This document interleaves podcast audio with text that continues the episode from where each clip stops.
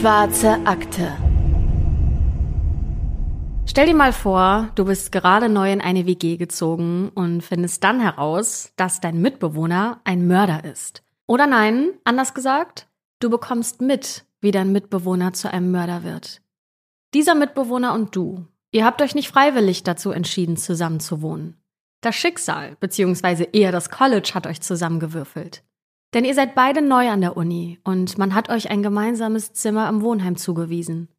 Das Ding ist, eigentlich versteht ihr euch ganz gut. In den wenigen Wochen, die ihr schon zusammen wohnt, habt ihr euch sogar ein bisschen angefreundet. Und genau das hattest du ja auch gehofft. Denn wer sich auf dem College ein Zimmer teilt, der kriegt schon echt viel vom anderen mit. Da ist es doch deutlich angenehmer, wenn man sich gut mit dem anderen versteht. Außerdem entstehen an der Uni ja oft Freundschaften fürs Leben. Warum also nicht in diesem Fall? Doch du merkst schnell, dass dein neuer Mitbewohner einige Probleme zu haben scheint. Etwas scheint ihn sehr zu bedrücken, denn du kannst quasi mit ansehen, wie er immer mehr an Gewicht verliert. Darüber reden will er allerdings nicht, obwohl du es ihm mehrfach anbietest. Als dein Mitbewohner in einer kalten Novembernacht spät in euer Zimmer zurückkommt, denkst du dir nichts dabei. Er sei ausgegangen, erklärt er am nächsten Morgen, nachdem du ihn netterweise zu seiner Vorlesung geweckt hattest. Etwas dubios wird es allerdings, als dein Mitbewohner dich fragt, ob du wüsstest, wie man Fingerabdrücke von einer Pistole entfernt. Als du wenige Stunden später erfährst, dass eine Bekannte deines Mitbewohners tot aufgefunden wurde, schrillen alle Alarmglocken. Besonders als er dich bittet, nicht mit der Polizei über die Sache mit den Fingerabdrücken zu sprechen. Der Verdacht, dass dein Mitbewohner etwas mit dem Mord zu tun hat, lässt sich nicht mehr verdrängen. Die Frage ist nur, was machst du jetzt mit diesem Verdacht? Gehst du zur Polizei? Tust du gar nichts und hoffst, dass das alles nur ein großer Irrtum ist? Oder sprichst du deinen Mitbewohner darauf an?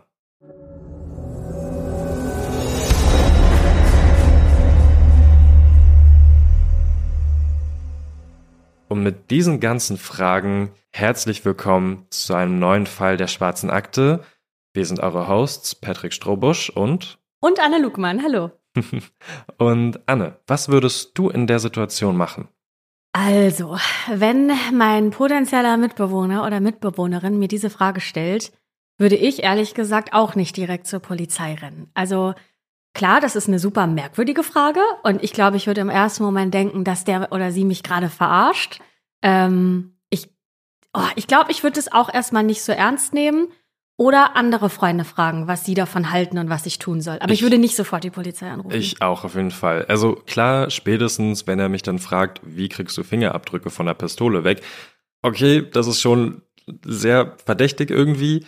Aber um ganz ehrlich zu sein, ich würde auch erstmal mit Freunden sprechen, die mir sehr wahrscheinlich alle sagen würden, warum bist du nicht schon längst zur Polizei gegangen? Und dann würde ich auch zur Polizei gehen. Mich würde aber auch interessieren, wie ihr das draußen beantworten würdet.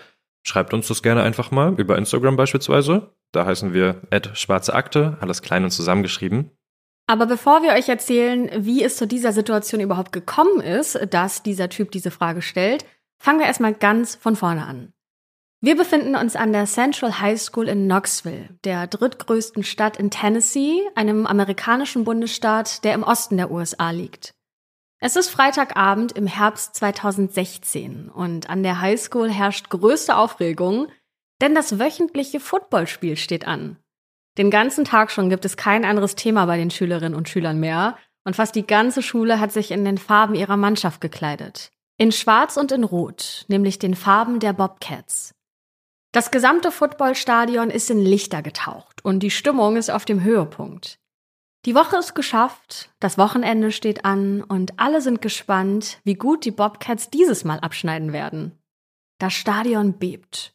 Unten auf dem Platz geben die Cheerleaderinnen und die Marschkapelle alles, um die Spannung und die gute Laune noch ein wenig weiter zu pushen. Auf den Zuschauerrängen jubelt es. Wer jetzt gerade unten auf dem Feld steht, der hat das Gefühl, in ein Meer aus Licht, aus schwarz-roten Farben und Adrenalin einzutauchen. Es ist ein unbeschreibliches Gefühl und der Grund, warum die 16-jährige Emma Cheerleaderin geworden ist. Seit 2 Jahren ist sie nun schon dabei und sie liebt es wie am ersten Tag. Die Bewegung, die Musik, der Applaus von den Rängen, Emma hat mit dem Cheerleading einfach ihre Leidenschaft gefunden.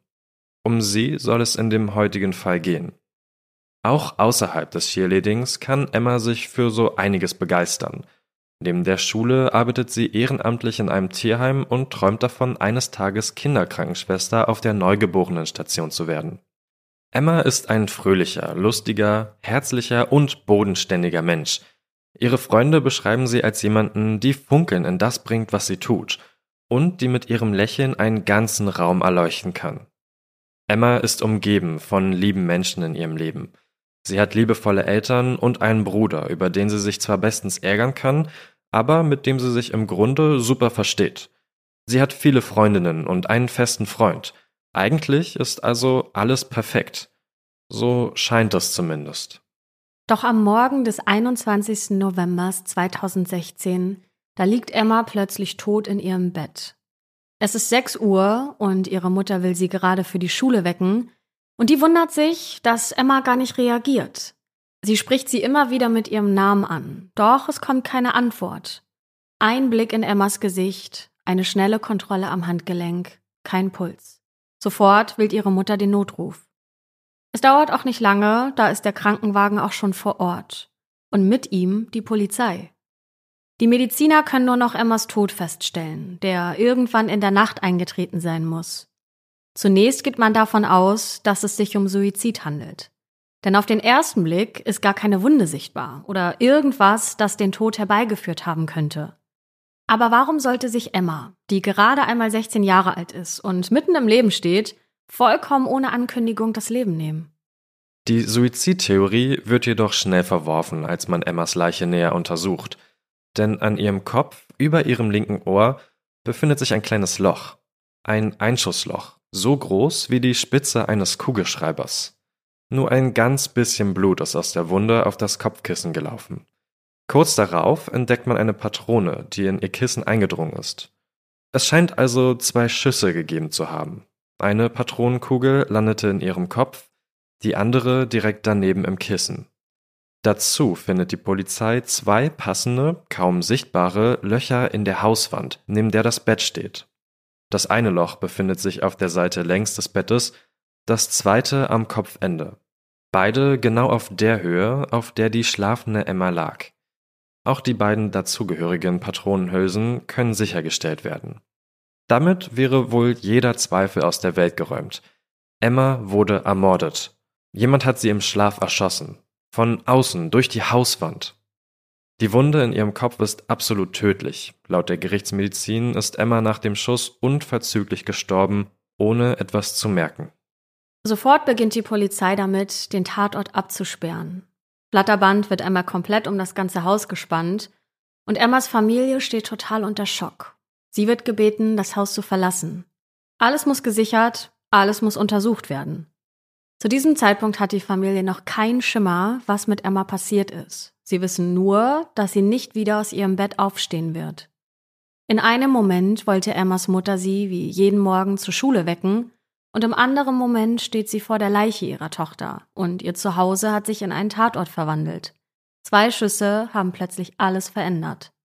Die Polizei lässt keine Zeit verstreichen und beginnt sofort damit, Emmas Familie und Freunde zu befragen.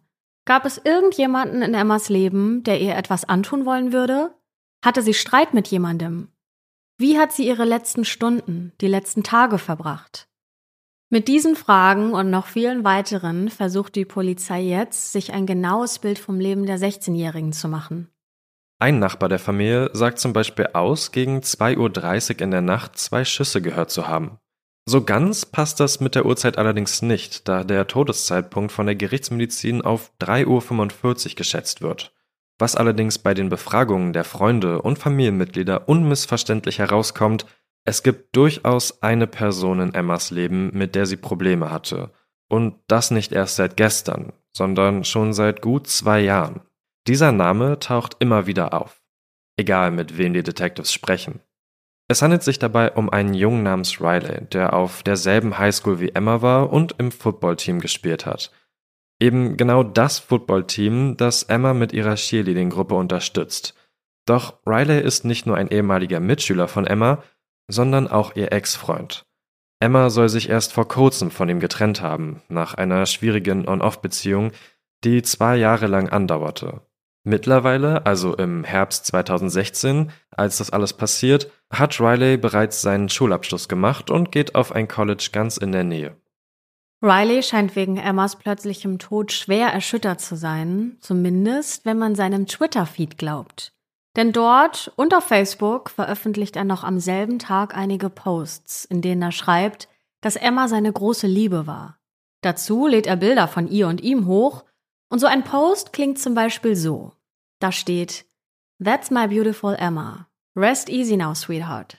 I love you forever and always. Also auf Deutsch: Das ist meine wunderschöne Emma. Ruhe in Frieden, mein Schatz. Ich liebe dich für immer und ewig. Oder ein anderer Post lautet: Ich liebe dich, Emma, aber ich kann noch nicht in deiner Nähe sein. Es ist noch zu früh. Ich weiß, du weißt, dass ich es kaum erwarten kann, dort zu sein. Aber bitte versteh, dass ich es nicht kann. Ich liebe dich. Seinen Status auf Twitter hat Riley auch geupdatet. Dort steht jetzt geschrieben: Living every day through Emma. I love you, beautiful, and I know you are in a better place now. Übersetzt heißt das so viel wie: Jeden Tag durch Emma leben. Ich liebe dich, meine Schöne, und ich weiß, dass du jetzt an einem besseren Ort bist.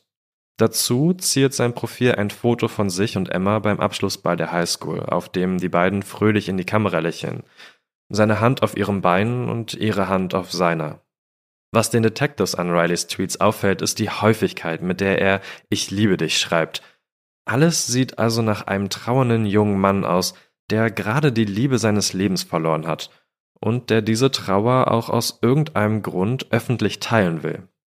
Wie siehst du das? Also findest du das seltsam, dass er seine Trauer so direkt und auch so offen teilt, also auf den sozialen Kanälen? Auch hier muss ich irgendwie sagen, ich kenne Freunde, die ihre Trauer öffentlich teilen und ist auch vollkommen in Ordnung. Ich persönlich würde es auf gar keinen Fall so machen, weil ich erstmal das für mich selbst verarbeiten müsste. Aber grundsätzlich wäre es erstmal nichts Besonderes, sage ich mal.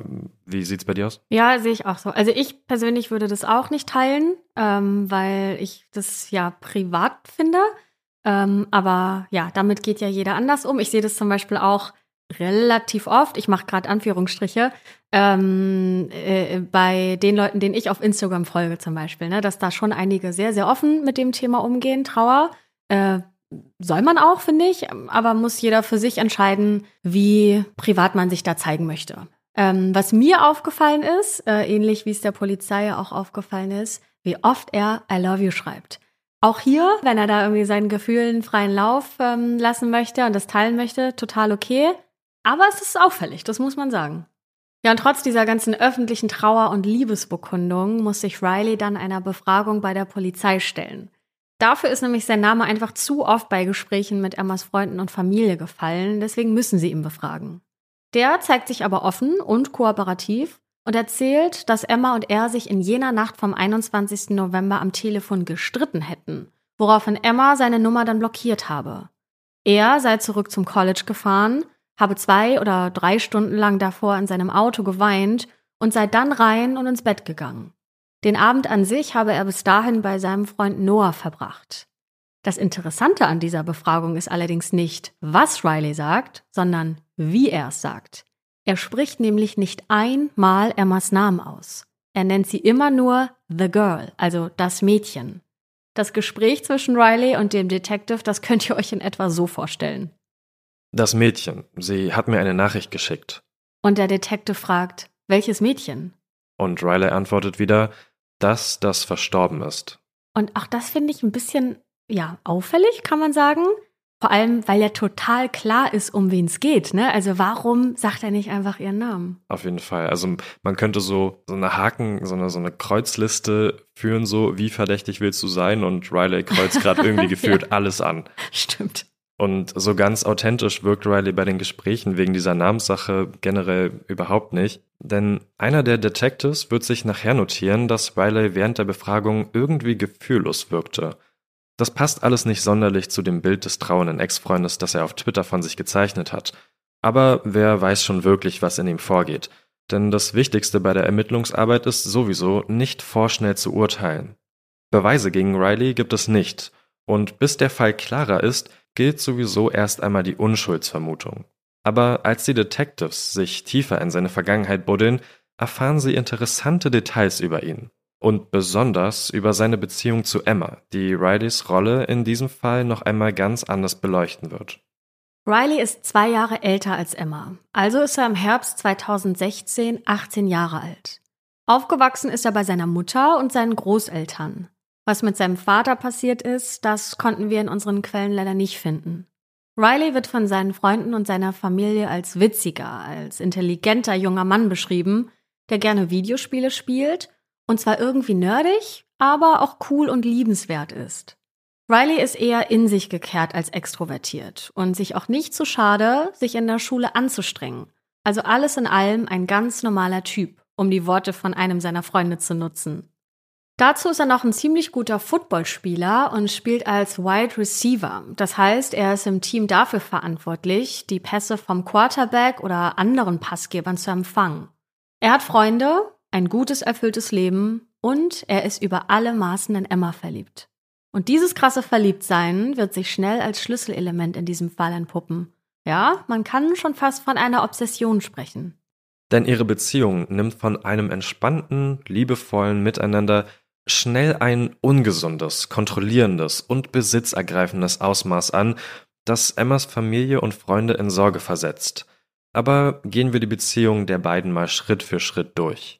Emma und Riley haben vor 2 Jahren angefangen zu daten, als beide noch auf der Highschool waren. Sie als Freshman, also ca. 9. Klasse in unserem Schulsystem, und er als Junior, also ca. die 11. Klasse bei uns. Kennengelernt haben sich die beiden natürlich bei einem Footballspiel. Emma ist Riley aufgefallen, als sie gerade neu bei den Cheerleaderinnen dabei war. Und Emma selbst war den Flirtereien des älteren, gut aussehenden Footballspielers schnell erlegen. Also eigentlich ein perfektes Match und genau das Klischee einer amerikanischen Highschool-Romanze. Cheerleaderin und Footballspieler. Auf den zahlreichen Bildern, die es von ihnen gibt, da sehen die beiden auch echt gut zusammen aus. Sie ist locker einen Kopf kleiner als er, mit ihrer blonden Mähne und den strahlenden Augen. Und daneben der große Riley mit den roten Locken, der locker einen Arm um ihre Schulter gelegt hat. Und die beiden waren auch echt glücklich zusammen. Zumindest am Anfang. Auch Emmas Familie freut sich über das Match, denn Riley macht auf alle einen echt sympathischen Eindruck. Er weiß sich zu benehmen und bringt Emma zum Lachen. Was erhofft man sich mehr von dem Freund der Tochter? Vom ersten Tag an ist Riley im Hause von Emmas Familie ein gern gesehener Gast. Er besucht sie immer mal wieder zu Hause oder führt sie zum Essen aus, zu Footballspielen. An Date-Ideen mangelt es den beiden nicht. Und auch Emmas Freundinnen sind Riley durchaus zugewandt und freuen sich für sie über das scheinbar perfekte Match. In einem Social-Media-Post lädt Emma ein Foto von sich und Riley hoch und schreibt dazu: "Seht, wie glücklich ich bin." Dass Riley eigentlich nur mit Emma und gar nicht wirklich auch mit ihren Freundinnen spricht, wird schnell zur Gewohnheit, bei der sich niemand etwas denkt. Alle gehen davon aus, dass Riley einfach etwas schüchtern ist und Zeit zum Auftauen braucht. Als sich sein Verhalten allerdings auch nach einigen Wochen und Monaten nicht ändert, lässt sich die offensichtliche Wahrheit nicht länger verdrängen. Riley hat kein Interesse daran, Emma mit anderen Menschen zu teilen, auch wenn es sich dabei um ihre Freunde handelt. Alles, was er will, ist, seine Zeit allein mit ihr zu verbringen. Dementsprechend wenig kann sich Riley auch dafür begeistern, wenn Emma sich ohne ihn mit jemandem verabredet. Er hat sehr genau im Blick, was Emma tut und mit wem, und entwickelt sich langsam zu so einer Art Kontrollinstanz über sie und ihr gesamtes Leben. Das geht so weit, dass Riley Emma schlichtweg verbietet, bestimmte Sachen zu tun oder ihr vorschreibt, was sie anziehen soll und was nicht. Sein Kontrollwahn geht sogar so weit, dass Riley beginnt, vor dem Supermarkt, in dem Emma arbeitet, auf sie zu warten. Und das oft stundenlang. Und Emma? Die wischt die Sorgen der anderen zunächst mit einem Wink zur Seite. Und sie tut sich schwer damit einzusehen, dass etwas ganz und gar nicht stimmt in ihrer Beziehung mit ihm. Ihre Familie und Freunde halten sich nicht damit zurück, ihr immer wieder zu reflektieren, dass Rileys Verhalten absolut nicht klar geht und dass sie irgendwas dagegen tun muss. Aber Emma braucht ihre Zeit für dieses Eingeständnis. Irgendwann sieht Emma dann aber doch ein, dass es so nicht weitergehen kann. Und so kommt es immer wieder zu heftigen Streits zwischen dem Paar, die teilweise sogar in einer Trennung münden. nur um die Beziehung dann etwas später doch an dem Punkt weiterzuführen, an dem sie aufgehört haben. Es entwickelt sich eine klassische On-Off-Beziehung, unter der Emma mehr leidet, als sie sich das eingesteht. Aber irgendwie kann sie sich nicht ganz von Riley lösen. Ihre Eltern erlauben zu diesem Zeitpunkt bereits nicht mehr, dass Riley ihr Haus betritt. Aber wie Teenager nun mal so sind, machen die ihr eigenes Ding und Riley klettert heimlich durch Emmas Fenster ins Haus hinein. Die Eltern setzen Emma sogar unter Hausarrest, aber auch das hilft nicht, dass sie von Riley ablässt. Einmal nehmen sie Emma sogar ihr Handy weg, als sie die Textnachrichten sehen, die Riley ihrer Tochter während eines Streits geschrieben hat. Darin heißt es zum Beispiel: Ich hasse dich, ich hasse alles an dir, du bist die größte Schlampe, mit der ich je in Kontakt gekommen bin, oder du bist für mich gestorben, ich werde die Todesanzeigen überprüfen. Und ich glaube, da wäre wirklich für die meisten von uns eine rote Linie überschritten. Ich glaube aber, dass Emma vielleicht in dem Fall so eine Person war, die gedacht hat, okay, erstens, er meint's natürlich nicht so und zweitens, vielleicht kann ich ihm helfen, ihn verbessern, was das angeht. Und hat es deswegen so ein bisschen weggewischt. Ja, ich glaube auch. Ich denke auch, dass einige wahrscheinlich hoffen, dass sich der Gegenpart ändert, ne? Dass das die letzte Nachricht war dieser Art, dass die aus einer großen Emotionen herausgeschrieben wurde und vor allem, wenn sich die Person anschließend entschuldigt, dann nimmst du es an, wenn du die Person liebst, ne, und denkst, naja gut, es war das letzte Mal, aber ich finde auch, das geht überhaupt nicht, wie er mit ihr schreibt und ich würde es auch nicht mit mir machen lassen. Auf jeden Fall, aber um ganz ehrlich zu sein, ich denke mal, das ist einfach in der Jugend so, da hat man noch nicht so viel Erfahrung und hofft auf das Beste im Menschen und erst wenn man älter wird, hört sich jetzt vielleicht ein bisschen zynisch an, keine Ahnung, erkennst du halt so ein bisschen oder erkennst du immer besser, wie sowas gemeint ist? Werbung.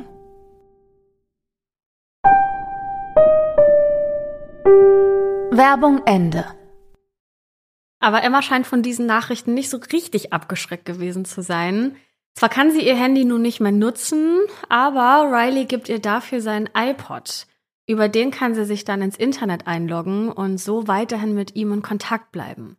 Was Emma dazu bewegt, Riley weiterhin als Teil ihres Lebens sein zu lassen, das wird nur sie selbst wissen.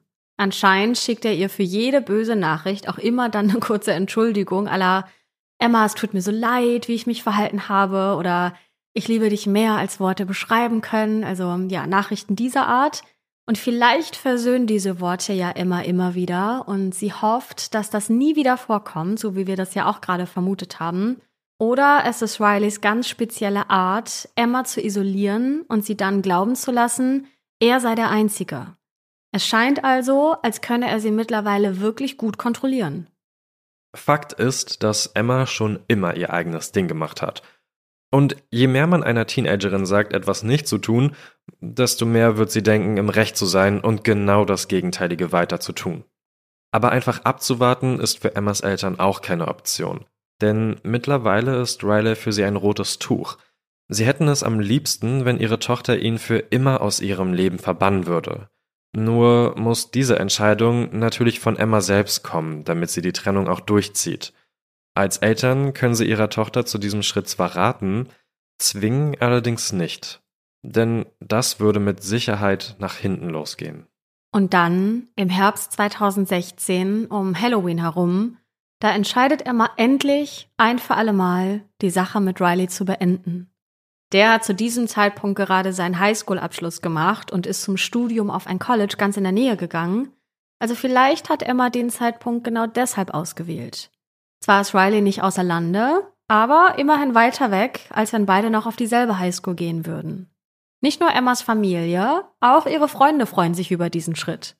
Sie alle hatten diesen Tag herbeigesehnt. Eine Freundin erklärt die Entscheidung später damit, dass Emma schlussendlich zu der Erkenntnis gekommen sei, etwas Besseres verdient zu haben. Dass es die richtige Entscheidung war, das ist deutlich an Emmas Verhalten zu sehen.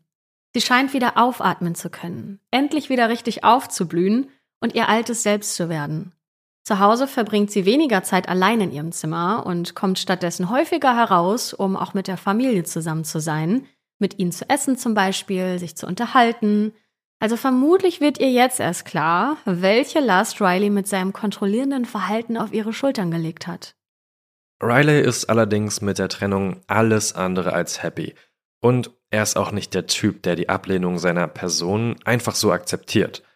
Er hat sich mittlerweile so in diese Beziehung reingesteigert, sich so festgeklammert an der Vorstellung, dass Emma die Liebe seines Lebens ist und daher auch zu ihm gehört.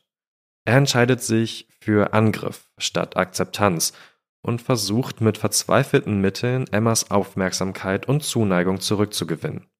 Es kommt zum Beispiel zu folgender Situation. Am 18. November, also 3 Tage vor Emmas Ermordung und wenige Wochen nach der Trennung, ist Emma auf der Hausparty eines Freundes. Gegen 23:30 Uhr meldet ihr Handy eine Nachricht von einer anonymen Nummer. In dieser Nachricht steht: Geh zu deinem Auto mit deinen Schlüsseln. Geh alleine. Ich habe jemanden, den du liebst. Wenn du dich weigerst, werde ich ihm wehtun. Emma denkt zunächst, dass es einer von Rileys Freunden ist, der sich einen Scherz mit ihr erlaubt, denn sie schreibt zurück und droht damit, die Polizei zu rufen. Die Antwort folgt umgehend, nämlich: Wenn du sein Weinen und Schreien hörst, ruf sie an. Emma beschließt, selbst nachzusehen, was da los ist. Aber sie geht nicht allein raus, sondern nimmt einen Freund mit. In einem Graben in der Nähe des Hauses entdecken sie dann einen leblos wirkenden Körper. Im Schein der Straßenlaterne können sie schnell identifizieren, um wen es sich hier handelt, nämlich, ihr ahnt es schon, um Riley. Der ist aber nicht tot, denn als Emma und der Freund bei ihm sind, da hebt Riley seinen Kopf und schaut Emma verwirrt an. Auf ihre Frage, warum er denn hier sei, was er hier mache, da antwortet der nur: Ich weiß nicht, was passiert ist. Ich weiß nicht, wie ich hierher gekommen bin. Ich wurde entführt. Jemand hat mich hier abgesetzt. Ich weiß nicht, was passiert ist. Wo bin ich? Wie bin ich hierher gekommen? Dabei hält er sich seinen Kopf, so als ob er auf den Kopf geschlagen worden wäre. Ja, und Emma fühlt sich alles andere als wohl dabei. Doch sie durchschaut Rileys Versuch als das, was es ist, nämlich eine vorgetäuschte Entführung, um ihre Aufmerksamkeit zurückzugewinnen. Aber darauf fällt sie nicht herein. Stattdessen macht Emma Riley klar, dass er sie gefälligst in Ruhe lassen soll, dass Schluss zwischen den beiden sei. Und dann geht Emma und lässt Riley sich alleine aus dem Graben hochrappeln. Riley ruft daraufhin seinen Freund Noah an und erzählt ihm, dass er gerade entführt worden sei, dass man ihn niedergeschlagen, sein Auto genommen, ihn in einen Lieferwagen geworfen und dann irgendwo wieder abgelegt habe. Dass sich Emma da gerade in der Nähe befindet, muss echt purer Zufall sein. Aber Riley bittet den Freund auch, dass bitte niemand die Polizei einschalten solle. Und Rileys Freund Noah? Der glaubt Riley nicht. Denn wenn Riley wirklich entführt worden wäre, warum sollte er den Vorfall dann nicht bei der Polizei melden? Warum taucht er dann nach kurzer Zeit schon wieder auf und hat sein Handy immer noch bei sich? Auch andere Freunde von Riley, die von der Entführung erfahren haben, verstehen die Aktion als das, was es ist, nämlich ein verzweifelter Schrei nach Aufmerksamkeit. Niemand von ihnen geht damit zur Polizei. Allerdings machen sich die Freunde ziemlich große Sorgen um ihn. Denn dass es Riley nach der Trennung ziemlich schlecht geht, das ist offensichtlich. Er steht meistens abseits der Gruppe, hat kein Interesse an Interaktion mit seinen Freunden und sagt immer wieder, dass er depressiv wird und sich etwas antun will. Einmal begeht er sogar einen Suizidversuch. Im College-Wohnheim schmeißt er sich Schmerztabletten ein und spült diese mit Alkohol herunter. Diese Tabletten, die er dann nimmt, die gelten als das meistverschriebenste Schmerzmittel in den USA und sind praktisch in jeder Apotheke erhältlich. Diese Pillen werden von vielen allerdings nicht nur genommen, um Schmerzen zu lindern, sondern um sich regelrecht damit zuzudröhnen.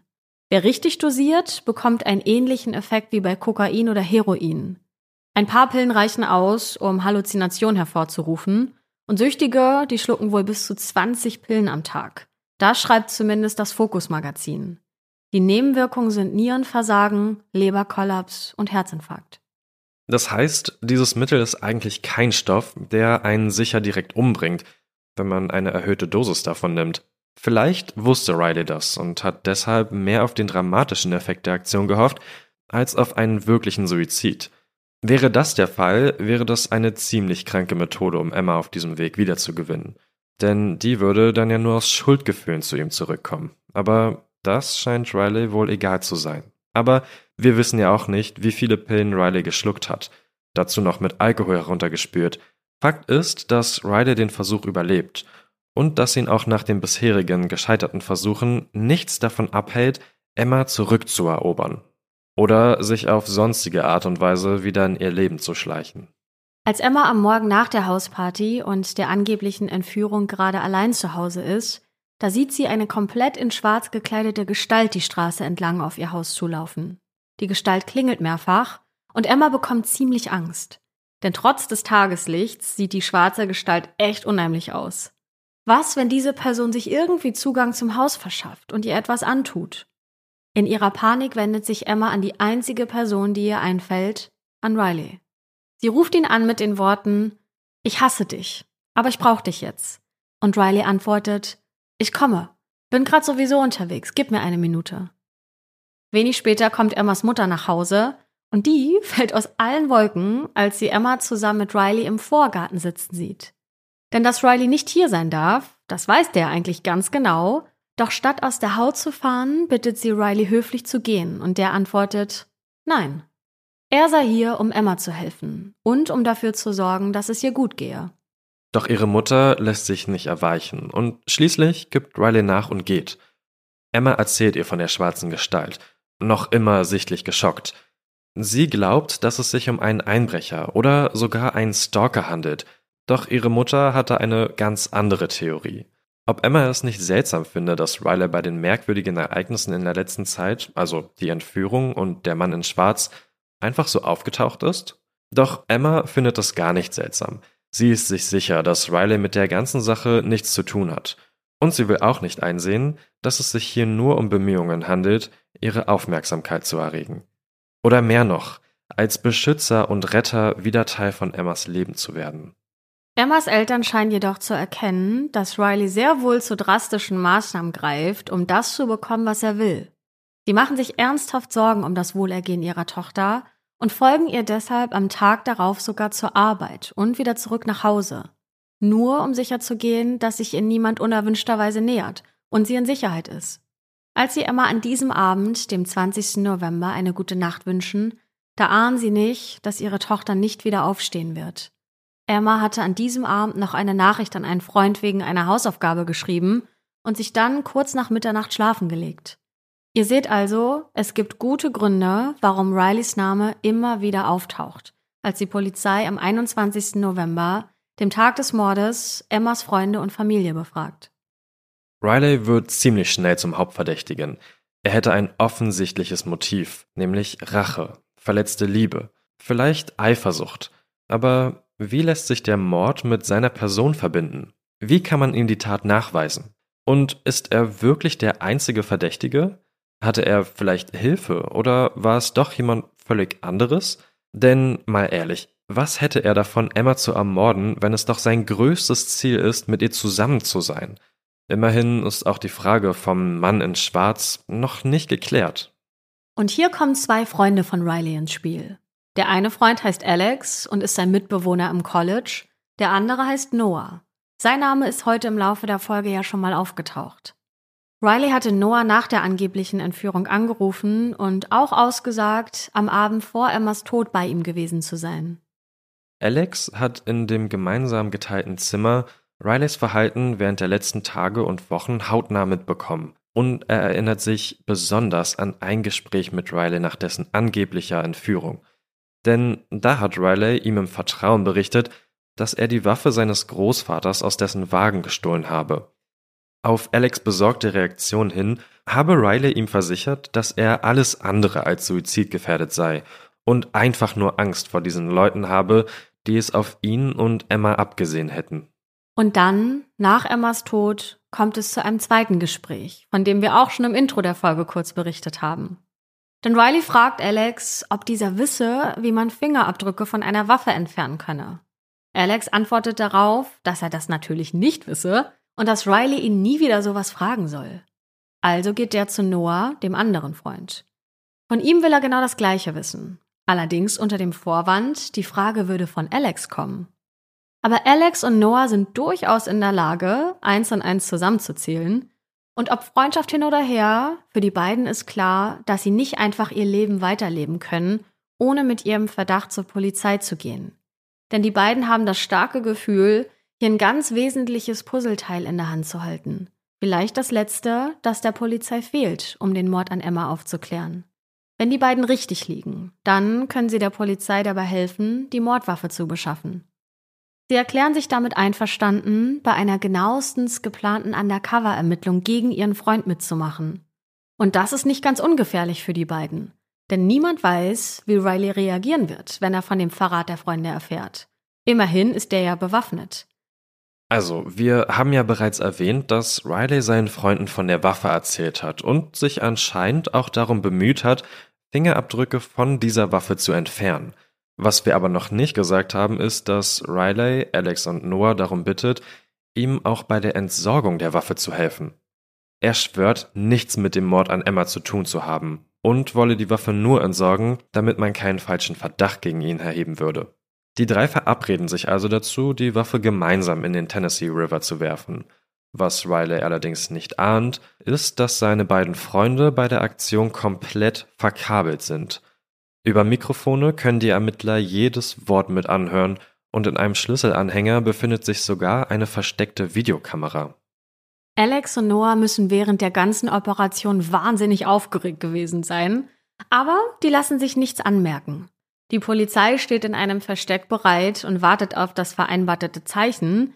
In der Vorbereitung der Operation hat es nämlich durchaus Bedenken wegen der Sicherheit von Alex und Noah gegeben. Immerhin treffen die sich am Fluss mit einem bewaffneten, potenziellen Mörder. Aber die beiden waren fest entschlossen, bei der Beschaffung der potenziellen Mordwaffe zu helfen. Und dann kommt der Moment. Riley will gerade die Waffe zusammen mit einem paar Handschuhe und einem Set schwarzer Kleidung in den Fluss werfen, als die Polizei mit vorgehaltener Waffe aus ihrem Versteck stürmt. Die verhaften Riley, bevor er überhaupt weiß, wie ihm geschieht, und können zudem die Waffe und auch die Kleidung sicherstellen. Womit die Operation ein voller Erfolg wird. Denn, ihr könnt es euch schon denken, die Waffe wird sich am Ende tatsächlich als Mordwaffe herausstellen. Und diese schwarze Kleidung ist auch die Kleidung, die die mysteriöse Gestalt anhatte, die Emma solche Angst eingejagt hat.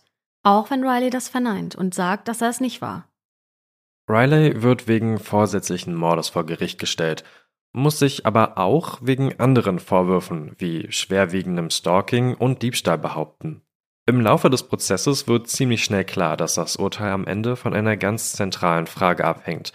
Es geht nicht darum, ob Riley die Waffe abgefeuert hat, sondern ob er es mit der Absicht getan hat, Emma zu töten. Er selbst sagt, er habe Emma nie etwas antun, sondern ihr einfach nur Angst einjagen wollen. Sein Anwalt betont, dass es Riley nur darum gegangen sei, als ihr Helfer und Retter dastehen zu können. Er habe nicht damit gerechnet, dass die Schüsse durch die Hauswand dringen. Und er bestreitet auch, der mysteriöse Besucher in schwarzer Kleidung gewesen zu sein. Wir zitieren mal einen kurzen Ausschnitt aus seiner Verteidigung. Im Einklang damit, dass Emma sich an Riley gewandt hat, um die Ereignisse am Samstagmorgen, also das Auftauchen der in schwarz gekleideten Person zu besprechen, versuchte er sie dazu zu bringen, ihn erneut um Hilfe zu bitten, irgendwie ihr Beschützer zu sein. Es war in seinem Herzen, es war in seinem Kopf, es war einfach ein Teil seiner ganzen Person. Jeden Tag für den Rest seines Lebens, wo auch immer das sein mag, wird er nun mit dieser Realität leben müssen. 4 Stunden beraten die Geschworenen und als das Urteil verkündet wird, ist es eindeutig. Riley wird zu lebenslanger Haft verurteilt. Und sowohl des vorsätzlichen Mordes als auch in den anderen Anklagepunkten für schuldig befunden. Das Argument seiner Verteidigung, er habe Emma gar nicht töten wollen, zieht also nicht. Denn Riley wusste ganz genau, wo Emmas Bett steht und wo sich ihr schlafender Körper befinden würde, als er die Schüsse genau auf der Höhe ihres Kopfes abgefeuert hat. Angst einjagen sieht anders aus, da hätte er ja auch höher schießen können. Die Staatsanwaltschaft weist außerdem darauf hin, dass Riley seit dem Morgen von Emmas Tod eine Lüge nach der anderen erzählt hat. Er habe geleugnet, die Waffe seines Großvaters genommen zu haben, er habe die Ermittler belogen und sogar seine Freunde gebeten, für ihn zu lügen. Er behauptet, im College gewesen zu sein, obwohl die Daten seines Handys eindeutig zeigen, dass er zum Zeitpunkt des Todes in der Nähe von Emmas Haus war. Ein stellvertretender Generalstaatsanwalt sagt nach dem Prozess im Interview mit den Medien: Er war besitzergreifend, manipulativ und kontrollierend. Er war Gift für sie. Dies war kein Unfall. Hier geht es um eine kriminelle Absicht zu töten. Im Bundesstaat Tennessee führt eine Verurteilung wegen vorsätzlichen Mordes, also Mordes ersten Grades, automatisch zu einer lebenslangen Freiheitsstrafe. Sobald Riley 51 Jahre abgesessen hat, kann er auf Bewährung entlassen werden. Dann wäre er über 70 Jahre alt. Während einer Anhörung entschuldigt sich Riley bei Emmas Familie. Er sagt, es tut mir leid, dass ich Emma von ihnen genommen habe. Dass ich ihnen das Erlebnis genommen habe, ihre Tochter aufwachsen zu sehen. Was ich tun kann, ist, die Wahrheit über diese Nacht zu erzählen. Ich wollte sie erschrecken. Ich habe nie beabsichtigt, Emmas Leben zu nehmen. Nochmals, es tut mir leid. Emmas Familie ist mit dem Ausgang des Prozesses zufrieden. Zwar kann das Urteil den schweren Verlust nicht wettmachen, klar, aber trotzdem schafft es ein Gefühl von Gerechtigkeit. Emmas Mutter sagt nach der Verkündung zu den bereitstehenden Medien: Es bringt sie nicht zurück, aber es ist das Beste, was wir bekommen konnten. Er sollte sein Leben auch nicht leben. Und da ist noch etwas. Emmas Familie hofft, dass ihr Schicksal und Rileys harte Bestrafung als Warnung für all die dienen können, die sich ebenfalls in toxischen Beziehungen befinden. Denn es gehe dabei nicht nur um blaue Flecken, sondern auch um emotionale und kontrollierende Gewalt. Und das muss sich niemand gefallen lassen. Lasst uns da noch einen kurzen Augenblick drüber sprechen. Denn toxische Beziehungen finden ja nicht nur in der Partnerschaft statt, sondern auch im Job, unter Freunden oder in der Familie. Woran erkennt man also einen toxischen Menschen? Ja, das sind absolute Spezialisten darin, andere von sich emotional abhängig zu machen. Betroffene glauben dann, ohne diesen einen Menschen nicht mehr leben zu können, beziehungsweise nicht mehr glücklich sein zu können. Das wiederum führt dazu, dass Betroffene immer mehr an ihrer Wahrnehmung zweifeln und sich irgendwie unterordnen. Ein anderes Wort für dieses Verhalten von toxischen Menschen ist emotionaler Missbrauch. Toxische Beziehungen sind geprägt von Egoismus, von Kontrolle, Dominanz und Abwertung der anderen Person. Erste Anzeichen von solch einer Beziehung werden häufig übersehen. Einfach, weil der Betroffene die problematische Situation nicht wahrhaben will. Wer das Gefühl hat, sich in so einer Beziehung wiederzufinden, der sollte sich auf gar keinen Fall scheuen, das Thema bei engen Freunden oder der Familie anzusprechen. Es gibt auch zahlreiche Möglichkeiten, sich da professionelle Hilfe zu holen. Zum Beispiel in diversen Selbsthilfegruppen, bei Psychotherapeuten oder auch in Beratungsstellen wie Pro Familia oder der Caritas. Denn häufig kann eine dritte, nicht betroffene und ja damit außenstehende Instanz dann nochmal ganz anders helfen als enge Vertraute. Aber natürlich steht an allererster Stelle, dass sich die betroffene Person eingesteht, dass es ein Problem gibt. Und damit hat Emma sich ja echt schwer getan, um den Bogen wieder zurück zum heutigen Fall zu spannen. Auch wenn wir natürlich nochmal betonen möchten, dass die betroffenen Personen keine Schuld trifft und es super schwierig ist, sich aus so einer toxischen Beziehung zu befreien. Vielleicht noch ein, zwei Sätze dazu, wie es nach dem Prozess weitergeht für Emmas Familie. Denn seit dem Mord versucht ihre Familie, die Erinnerung an Emma aufrechtzuerhalten und etwas Gutes in ihrem Namen zu schaffen.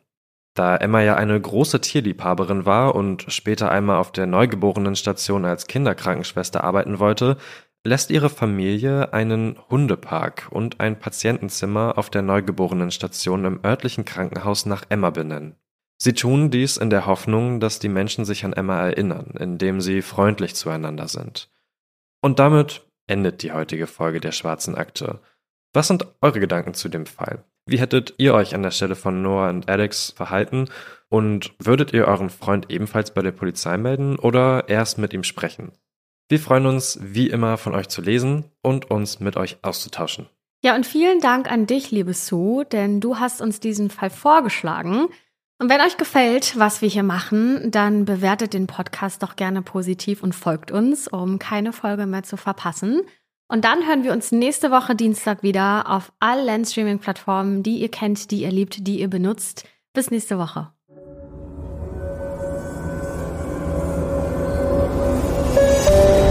Wir sind eure Hosts Anna Lukmann und Patrick Strobusch. Redaktion Silva Hanekamp und wir. Schnitt Anna Lukmann.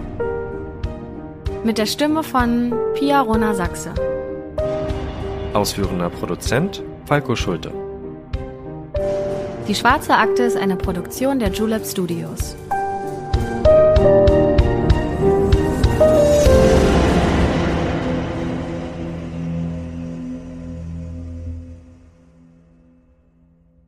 Do you have that one piece of clothing you keep going back to, no matter how full your closet is? Having a versatile, high-quality favorite feels great, but having a whole closet full of them feels even better. American Giant puts the quality, durability, and comfort they're famous for into everything you need for your spring days, from premium t-shirts and jeans to lightweight French terry joggers and their legendary best hoodie ever. Whether you're dressing for work, the gym, or happy hour, you're sure to find your next closet go-to from American Giant. And it's all made in America and designed to last a lifetime. Get 20% off your first order at American-Giant.com with code STAPLE20 at checkout.